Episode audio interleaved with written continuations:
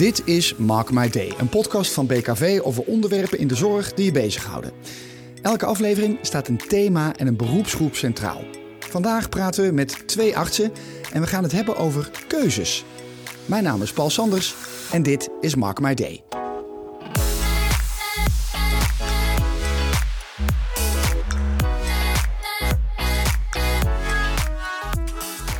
Jonge basisartsen moeten al vroeg in hun werkzame leven een belangrijke beslissing nemen. Specialiseer ik me tot neurochirurg? Word ik huisarts? Of misschien specialist ouderenzorg? Er zijn zoveel keuzes te maken en die hebben allemaal gevolgen voor de rest van je leven. Maar hoe maak je de juiste keuze? Ik ben Eveline, ik ben 29 jaar oud en ik werk nu als basisarts in de ouderengeneeskunde. Ik ben uh, Raju Boet. Ik ben verslavingsarts en ik werk fulltime bij GGZ WNB. En één dag, dus de vrijdagen, bij Amarant. Raju kwam na zijn studie al snel in de verslavingszorg terecht en heeft eigenlijk nooit spijt gehad van die keuze. Eveline is een jonge basisarts die nog niet helemaal zeker weet wat ze nou precies wil doen. Ze liep haar kooschappen op de afdeling gynaecologie in een klein ziekenhuis, maar dat was het toch ook niet helemaal. Toen ik net klaar was als basisarts was ik heel bang om de verkeerde keuze te maken. Uh, toen ik wegging uit het ziekenhuis was ik ook nog steeds heel bang om dat ik de verkeerde keuze had gemaakt om het ziekenhuis te verlaten. Uh, maar ik moet zeggen dat ik heb gemerkt dat sinds ik het ziekenhuis uit ben, uh, er ook soort van meer mogelijkheden ontstaan. En het steeds minder erg lijkt dat ik niet meteen wist waar ik op af wilde en wat ik wilde gaan doen. En dat het steeds meer geaccepteerd lijkt. Dat ik nu dan eens een jaartje bij de oudergeneeskunde werk. En dan misschien daarna nog eens een jaartje, ja, wie weet, bij de GGZ of misschien wel bij de jeugdartsen. En dat is ja, en één advies dat ik je daarin kan geven, Evelien, is van die tijd nemen. Want die, het, het, het, plezier vinden in je werk en houden, dat is heel belangrijk voor de toekomst. Want ik zie toch heel veel mensen, heel veel artsen rondom mij, die op den duur een burn-out krijgen. Of, uh, en dan blijkt dan ook vaak dat uh, ja, toch niet, denk ik, de juiste keuzes gemaakt hebben. Nee. Als ik even naar jou mag, is dat, is dat een van jouw schrikbeelden? Minder dan voorheen. Ja. uh, ik heb na mijn tweede jaar gynaecologie ook een tijdje thuis gezeten, ook overspannen helaas, omdat die keuze van gynaecologie dus echt zo totaal niet bij mij paste, uh, bleek.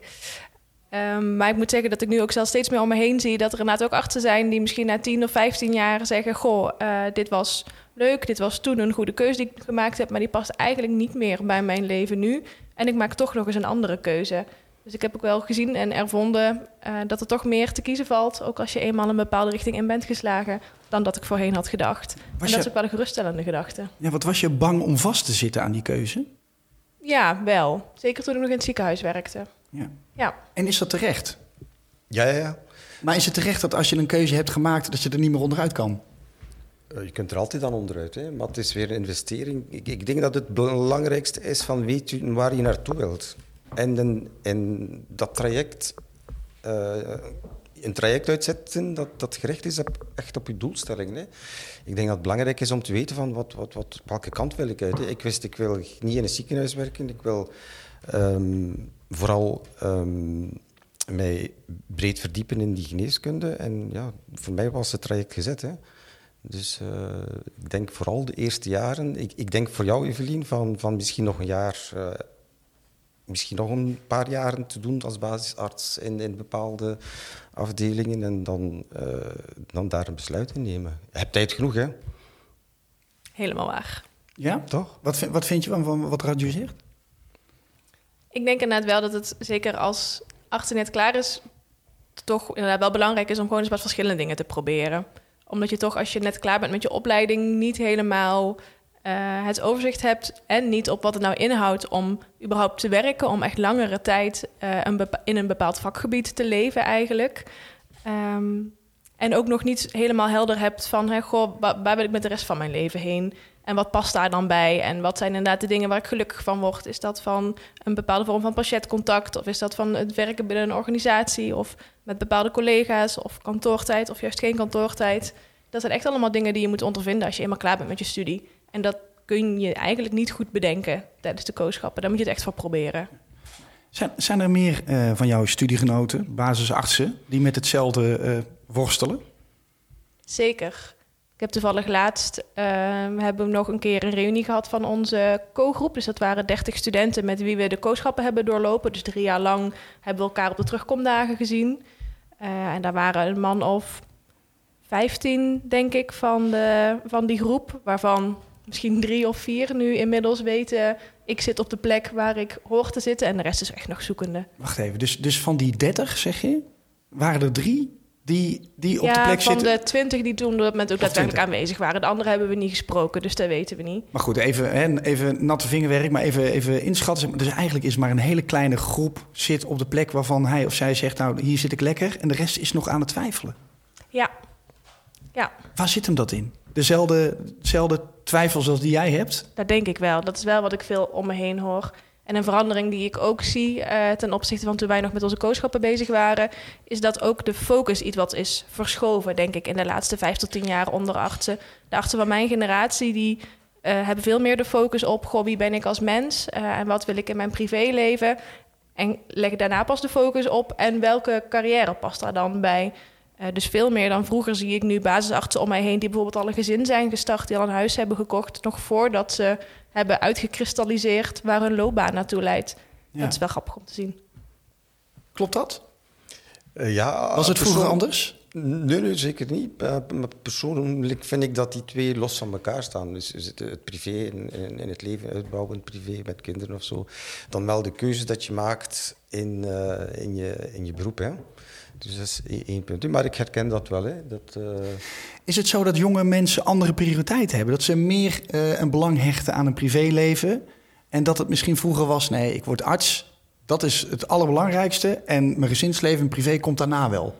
ik denk dat Evelien daar wat meer kan over zeggen dan, dan mezelf. Dat is in ieder geval het is. idee wat ik kreeg eh, in mijn tijd dat ik in het ziekenhuis heb gewerkt met de kooschappen. Dat toch heel veel, eh, dat het begon zelfs met je maakt eerst je opleiding af en je begint dan aan je gezin. Toen werd het een slimme meid krijgt haar kinderen in opleidingstijd, in academische tijd zelfs. Dat is een deel van je opleiding zelfs nog. En inmiddels wordt het steeds normaler dat je nog voordat je aan een opleiding begint al bent begonnen met het stukje gezinsleven en hoe moet dat eruit zien en hoe gaan we dat doen. Ja, dus moet de carrière eh, aangepast worden op het gezinsleven, niet andersom. Ik heb het idee dat dat de verschuiving is die de afgelopen vijf tot tien jaar heeft plaatsgevonden. Eh, Raju, als je nu met een, eh, met een jonge basisarts praat en die vraagt aan jou: Goh, hoe moet ik het nou aanpakken? Wat zou je zeggen? Wat ik tegen die Vlieland zei van eh, eerst en vooral tijd nemen om je keuze te maken. Eh, heel belangrijk, denk ik. Want ik, ik bijvoorbeeld, ik haal energie uit mijn werk en ik ga niet weg met minder energie op het einde van de dag.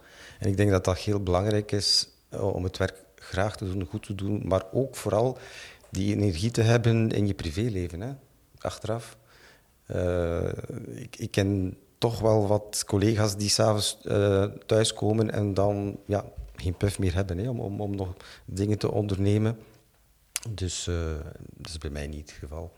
Dus neem je tijd om die keuzes te maken. En je hebt nog heel veel jaren. En ik persoonlijk vind dat, dat hoe meer kennis een, een arts heeft, hoe beter dat hij in staat is om mensen te helpen. Want zelf al word je een specialist, een gynaecoloog, dat vind ik ook belangrijk voor een specialist, dat hij ook toch nog een brede kijk heeft op andere, andere zaken dan, dan louter zijn specialisatie. Want dat, dat, dat, kom ik vaak tegen ook. Is van iemand gaat naar de cardioloog over een bepaald probleem. En ja, een, een patiënt vraagt dan een bepaalde, heeft dan een bepaalde vraag en daar kan een cardioloog dan niet op antwoorden. Snap je? Dus uh, ik vind dat... Uh, dat siert een arts als hij uh, een, een, brede kennis heeft. Maar vooral ook van tijd nemen om de juiste keuze te maken. Wat kun je hiermee, met dit, met dit ik zou bijna zeggen, vaderlijk advies? ik denk in ieder geval dat het zeker waar is. Ik herken wel, of ik zie wel dat het in het ziekenhuis moeilijk is om het op die. Ik denk dat het zeker meerwaarde heeft om inderdaad als arts breed opgeleid te zijn voordat je specialisatie ingaat. Ik zie wel dat in werkelijkheid, zodra je het ziekenhuis verlaten hebt, kom je eigenlijk het ziekenhuis niet meer in. Dat is dus echt het voorsorteren begint vaak al in de laatste fase van die opleiding. Dan zeg je al, ik word cardioloog. Je gaat al de stages doen die daarbij passen. Je gaat je wetenschappelijk onderzoek starten die daarbij passen. Je bent één of twee jaar basisarts cardiologie. Vervolgens doe je je PhD binnen de cardiologie. En dan bij gratie gods mag je wellicht de, opleiding gaan doen. Dus ik denk dat voor dat deel dat ook echt een gemis is inderdaad. Dat het veel interessanter, veel beter zou zijn... als alle artsen zich breder opleiden... voordat ze een hele specifieke keuze gaan maken. Uh, daarentegen denk ik dat het advies wel heel waardevol is voor inderdaad de oudere geneeskunde, de huisartsgeneeskunde, de GGZ, uh, de GGD. Daarvoor is het inderdaad heel fijn dat je wel de kans krijgt om je heel breed te oriënteren en heel uitgebreid te oriënteren, omdat er niemand een wenkbrauwraar op zal trekken als je zegt: Goh, ik heb uh, twee jaar bij de GGD gewerkt. Toen dacht ik, ik maak eens een uitstapje naar de GGZ en nu ben ik huisarts geworden. En ik denk dat dat wel heel waardevol is. Liever uh, leuk werk en iets minder verdienen dan uh, vervelend werk en een dikke portemonnee. Zeker weten. Je moet het volhouden. dat gaat alleen als je het leuk vindt. Daar ben ik helemaal met Rachel eens. Heel zeker weten. En ik zou zelfs durven zeggen, als je het werk graag doet, dan uh, uh, kun je ook veel verdienen hoor. Ja, is dat zo? Ja. Ik denk dat wel, ja. Als, als basisartsen daar bang voor zijn, van nou ja, misschien verdien ik niet genoeg, zullen nee. zich geen zorgen te maken? Ik denk, ik denk van niet persoonlijk van niet, nee. Als ik voor een droombaan heel veel uren moet draaien, dan is het niet mijn droombaan. Als het inderdaad niet binnen mijn balans van werk en privé past, nee, inderdaad, dan is het tijd om afscheid te nemen van die droom. En dat is ook de reden waarom je uiteindelijk gynaecologie ja. hebt gelaten voor wat het is. Ja, omdat ik er als mens niet gelukkig van werd. Wat uh, voor mij uh, kun je dan niet als arts zelf wat bepalen van hoeveel uren dat je werkt, ook, ook in het ziekenhuis of... Uh, ik, ik, denk in, in, in de huidige uh, tijd dat, dat je daar toch wel wat uh, controle over hebt, toch? Ik weet het niet. Of ik denk niet? steeds meer, maar ook daar een heel groot verschil in in het ziekenhuis en buiten het ziekenhuis. Binnen het ziekenhuis uh, wordt er toch iets van je verwacht, blijkt. Als ik dan ook kijk naar de specialisten die al klaar waren, dan is toch zo 36 uur echt wel het minimum. wordt het dan pas wat van sociaal geaccepteerd om nog minder te gaan werken als je je pensioenleeftijd nadert? Terwijl buiten het ziekenhuis merk ik inderdaad veel meer variatie op. Ik denk dat, dat uh, mensen of artsen of mensen in het algemeen die druk op zich leggen. Ik bedoel, als je in een villa woont of je woont in een, uh, een eenvoudig huis, ja, dan, dan, moet je ook er niet naar werken. Hè? Ik bedoel, uh, als je rondrijdt met een Porsche of je, rijdt rond met een, gewoon een Ford, ja, dan moet je, hoeft niet, je hoeft niet, niet te werken voor die uh, uh, Land Rover of voor die Porsche. Voor de status. Ja, voor de status. Ik denk dat heel veel collega's, heel veel artsen zo voor de status werken, inderdaad. Hè. Maar dan leg je heel veel druk op. Hè. Status is belangrijk? Nee, Als je kan zeggen dat de cardioloog bent? dat status heel belangrijk is. Ik denk meer dat je je als beginnende arts ook in best een kwetsbare positie bevindt. Want je hebt dus nog een keuze te maken. En je wil ook eigenlijk wel heel graag dat als je die keuze maakt, dat je dan ook in staat wordt gesteld om die keuze daadwerkelijk uit te voeren. Waardoor je denk ik veel meer die druk voelt, die sociale druk van de mensen om je heen. Van, en uh, je hoort zoveel uren te werken en je hoort het op deze manier te doen. En je hoort dit nog buiten je werkuren te doen. Omdat je toch voelt dat als ik dit niet doe, dan schiet ik tekort. En dan die opleidingsplaatsen, die wordt dan steeds verder in het verschiet. Wordt steeds minder bereikbaar uh, voor mij. Je knikt ja? Ja, ik, ik, herken dat wel, ja, inderdaad. Het is denk ik ook wel een breder maatschappelijk probleem. Dat er tegenwoordig gewoon meer van je wordt gevraagd, gevraagd als mens. Ja. Dat het inderdaad niet meer voldoende is om te zeggen... ik heb een carrière waar ik voldoening uit hou... maar dat tegenwoordig gevraagd wordt... wat doe je uh, en wat zijn je hobby's en waar word je blij van... en hoe ziet je gezin eruit en, en ben je een goede dochter, ben je een goede vriendin... ben je een goede partner... Daar wordt gewoon meer van je gevraagd. Sociale druk. Ja. En is dat misschien in de geneeskunde uh, meer dan uh, elders of is dat niet zo? Ik denk dat je in de geneeskunde een relatief hoog gehalte perfectionisme vindt. En dat dat wel meespeelt. Perfectionisten zijn gevoelig voor die druk. Ja, ja. En, en ook gevoelig voor status misschien. Ik kom toch weer even terug bij die status. Deels. Ik denk zeker niet iedereen, maar ook een deel natuurlijk. Dat is van alle tijden. Ja. Mag ik even een hele stomme vraag stellen? Wordt er anders tegen je aangekeken als jij zegt... ik ben cardioloog in het ziekenhuis... of ik ben uh, uh, uh, revalidatiearts ja. in, in een, in een kliniek? Ja, dat blijft. Het blijft wel nog steeds... Ik heb het idee dat het meer en meer geniveleerd wordt... maar het blijft nog steeds dat inderdaad de specialisten in het ziekenhuis... toch nog net een treetje hoger lijken te staan dan de specialisten buiten het ziekenhuis. Ja, dat deel ik ook. Ja, dat is ja. van alle tijden ook? Ik denk dat ook wel, ja. ja. En waarom is het terecht eigenlijk?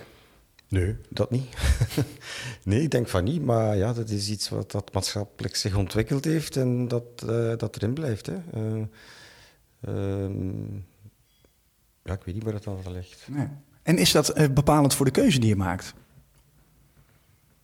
Ik denk misschien wel een deel. Ik denk inderdaad wel op het moment dat je klaar bent als basisarts eh, en je hebt een aantal keuzes te maken, dat je dan inderdaad misschien toch wel eerst naar het ziekenhuis gaat kijken, omdat je toch het gevoel krijgt vanuit je kooschappen van nou, daar is het echt te doen. Daar ben ik echt dokter. Zoiets. Ja, Ja. daar ben ik echt relevant, belangrijk, you name it. Ja. Terwijl dat natuurlijk eh, nou niet onzin is, maar ik bedoel, het, het- het feit dat het alleen in het ziekenhuis kan, is onzin. Dat is onzin, ja. Ik denk dat je... Ik, ik vind dat ik een, eh, een patiënt beter kan helpen dan de gemiddelde specialist... eh, globaal gezien, hè. Ja, ja. op een breed vlak gezien natuurlijk. Hè. En ik vind een huisarts, die, die kent heel veel over... of, of die kent weinig over heel veel zaken natuurlijk. En dat, vind ik een, beter, een hogere kwaliteit dan, dan een specialist die in feite veel kent over weinig. Hè. Ja. Dus, Wat voor arts ben je geworden? eh, precies zoals Evelien het zegt. En hetgeen wat ik geworden ben, is eh, een, een arts met brede kennis en in de staat om een cliënt zo met, die met een probleem komt zo, zo goed mogelijk te helpen. Hè. En ik ben ook pas tevreden als ik die cliënt eh, met zijn vraag geholpen he- heb en, en ook in de goede richting, zoals Evelien het zegt, hè, in de goede richting geduwd heb. Hè. En wanneer heb jij een goede dag gehad? Eh, eerlijk gezegd, ik heb altijd een goede dag als ik van mijn werk terugkom. Maar dat, ik zeg, dat hangt af van het feit of dat je je werk graag doet. Hè. Dus eh, ik, ik, ik kom... Ja, ik heb weinig dagen dat ik, eh, dat ik, eh, ja, dat ik slecht gehumeurd of, of, of met stress eh thuis kom. Ja. Ik, kom altijd graag, ik ga altijd graag terug naar mijn werk en ik kom altijd graag thuis. Eh, ik, ik heb het idee dat, dat jij eigenlijk nu al op een plek zit, Evelien, waar, eh, waar je wil zitten. Ik zit op een plek waar ik het goed naar mijn zin heb, maar waarvan ik ook wel merk dat ik bepaalde zaken mis die ik nodig heb om het ook langer termijn leuk te blijven vinden. Dus nee, ik ben er nog niet helemaal. Ik ben nog niet helemaal. ben nog niet helemaal tevreden. Wat zou, wat zou eventueel voor jou een volgende stap kunnen zijn? Of waar kijk je stiekem naar? Van nou, dat, dat is misschien wel iets voor mij. Eh, ik zit naar de huisartsgeneeskunde te kijken. Eh, daar wil ik ook mee gaan doen aan de sollicitatie voor de opleidingen. Ehm, en ik denk als dat niet lukt, om wat voor reden dan ook, dat dan de volgende stap ehm, misschien wel jeugdgezondheidszorg wordt. Misschien wel GGD. Verslavingszorg. Wie weet. Ja, precies. Maar goed, als ik het zo, eh, als ik het een beetje inschat, dan ben jij niet meer zo bang om een verkeerde keuze te maken. Nee, en dat is een groot goed. Dit was Mark My Day, een podcast van BKV in samenwerking met Egotainment. Wil je meer horen? Ga dan naar bkv.jobs of ga naar je favoriete podcastplatform. Bedankt voor het luisteren en tot de volgende Mark My Day.